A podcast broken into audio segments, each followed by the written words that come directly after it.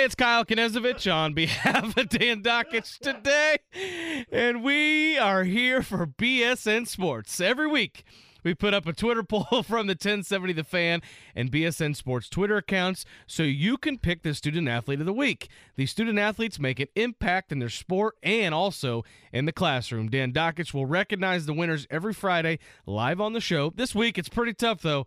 So get ready, people. And don't forget, you can tweet at 1070 The Fan on Twitter, or you can tweet at BSN Sports underscore Indy. That's right, at BSN Sports underscore Indy for your nominees each and every week during the high school sports year. All right, you ready for the three? Carmel Girls Swim Team. Number two, Carmel Girls Swim Team. Number three, Carmel Girls Swim Team. 31 state championships in a row. To put that in context, girls on the first state team could very easily have daughters on the current team.